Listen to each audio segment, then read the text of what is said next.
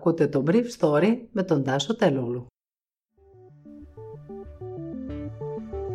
Καλημέρα σας. Σήμερα είναι Τετάρτη 21 Ιουλίου και θα ήθελα να μοιραστώ μαζί σας αυτά τα θέματα που μου έκαναν εντύπωση.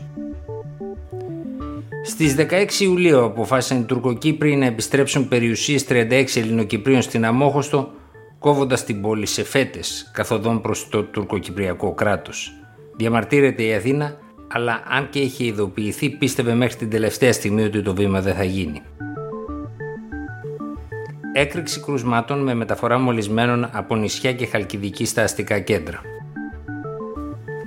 Ένα σύστημα που πουλήθηκε σε κυβερνήσεις για να χρησιμοποιείται για την παρακολούθηση εγκληματιών και ξένων πρακτόρων χρησιμοποιήθηκε εναντίον 600 κυβερνητικών αξιωματούχων μεταξύ των οποίων ο πρόεδρος Μακρόν και ο νότιο Αφρικανός ηγέτης Σίριλ Ραμαμπόζα, πλάι σε δημοσιογράφους, δικηγόρους, αντιφρονούντες. Η Ισραηλινή εταιρεία λέει ότι δεν το επιδίωξε.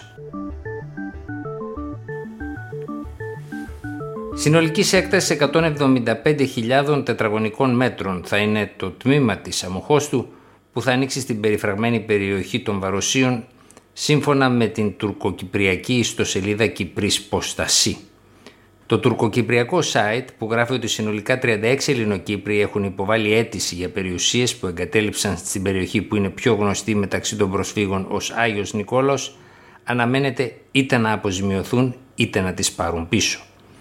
Η Κυπριακή κυβέρνηση φοβάται ότι πολλοί από τους 36 θα δεχτούν την προσφορά του ψευδοκράτους για οικονομικούς και κοινωνικούς λόγους νομιμοποιώντας την κίνηση Ερντογάν με την οποία αποσπάται ένα στοιχείο από τις συζητούμενες στις πολύχρονες διαπραγματεύσεις ελευθερίες για να χρησιμοποιηθεί στη βήμα-βήμα νομιμοποίηση του ψευδοκράτους.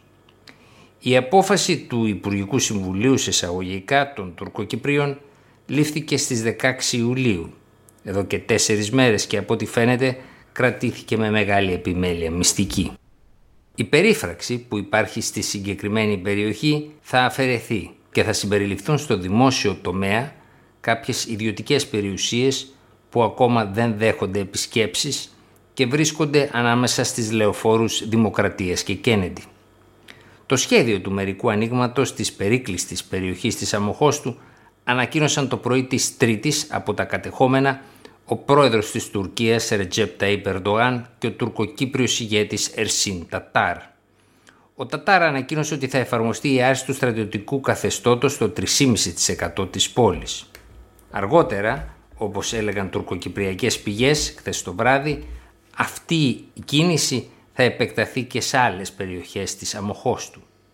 Από την πλευρά του, Ερντογάν χαιρέτησε τη νέα απόφαση της τουρκοκυπριακής ηγεσίας που στην πραγματικότητα ήταν απόφαση της Άγκυρας. Ο Τούρκος πρόεδρος μίλησε για εχθρούς των Τουρκοκυπρίων, στους οποίους συμπεριέλαβε και τον Έλληνα Πρωθυπουργό Κυριάκο Μητσοτάκη. Όλοι αυτοί θα μιλήσουν σήμερα για την Κύπρο, θα τους ακούσουμε είπε, αλλά δεν μας νοιάζει τι θα πούν. Η Αθήνα και η Λευκοσία είχαν προειδοποιηθεί από τριμήνο ότι η Άγκυρα θα προχωρούσε στο βήμα αυτό, για το οποίο εξάλλου οργάνωσε την εκλογή του Τατάρ σε βάρος του Μουσταφά Ακιτζή. Σε όλους τους τόνους, οι Τούρκοι προέβαλαν την ιδέα των δύο κρατών, αλλά η κυπριακή πολιτική ηγεσία πίστευε ότι είχε ακόμα χρόνο, έχοντας πείσει και κάποιους στην Αθήνα γι' αυτό. Χθες η πρωτοβουλία και των τακτικών κινήσεων πέρασε στα τουρκικά χέρια, ενώ Αθήνα και Λευκοσία προχώρησαν σε ένα μπαράζ τηλεφωνημάτων και διαμαρτυριών στα μόνιμα μέλη του Συμβουλίου Ασφαλείας και την Ευρωπαϊκή Ένωση. Οι αντιδράσει των τελευταίων στο τουρκικό διάβημα ήταν χλιαρές. 3.565 κρούσματα στη χώρα, αλλά μείωση στις εισαγωγές και τις διασωληνώσεις κατά 14 από την περασμένη εβδομάδα. Πάνω από 1.600 κρούσματα αφορούν πλέον το λεκανοπέδιο, που όπως και στη Θεσσαλονίκη παρατηρείται μεταφορά κρούσματων από τουριστικές περιοχές. Μια τάση που θα φανεί πολύ πιο καθαρά τα επόμενα 24 ώρα, όπως μου είπε χθες το βράδυ μέλος της Επιτροπής των Επιδημιολόγων. Αυτό φαίνεται και από την αύξηση του υλικού φορτίου στα λίμματα των δύο μεγάλων κέντρων της χώρας, της Αθήνας και της Θεσσαλονίκης, που προσεγγίζουν σύμφωνα με την χθεσινή έκθεση του ΕΟΔΗ το 219% στην Αττική και το 260% στη Θεσσαλονίκη. 255% είναι η αύξηση στην Αλεξανδρούπολη, 176% στα Χανιά και 110% στον Άγιο Νικόλαο. Αυτή η αύξηση στα δύο αστικά κέντρα της Κρήτης που δεν είχαν ξεχωρίσει για την επιδείνωση της επιδημιολογικής τους κατάστασης είναι ένα δείγμα ότι η μετάλλαξη Δέλτα κάνει τη δουλειά της όχι μόνο στο Ηράκλειο και το Ρέθυμνο, που πάντως το υλικό φορτίο δείχνει σταθερό στο Ρέθυμνο ή και μειώνεται στο Ηράκλειο. 600 αξιωματούχους κυβερνήσεων σε ολόκληρο τον κόσμο παρακολουθούσαν μυστικές υπηρεσίες με το Ισραηλινό πρόγραμμα Πίγασος που υποτίθεται ότι κατασκευάστηκε για να παρακολουθούνται πράκτορες και κακοποιοί. Η λίστα αυτή περιλαμβάνει πολιτικούς αλλά και κυβερνητικούς αξιωματούχους, 14 επικεφαλής κυβερνήσεων, 3 πρόεδρους, 10 πρωθυπουργούς και έναν βασιλιά.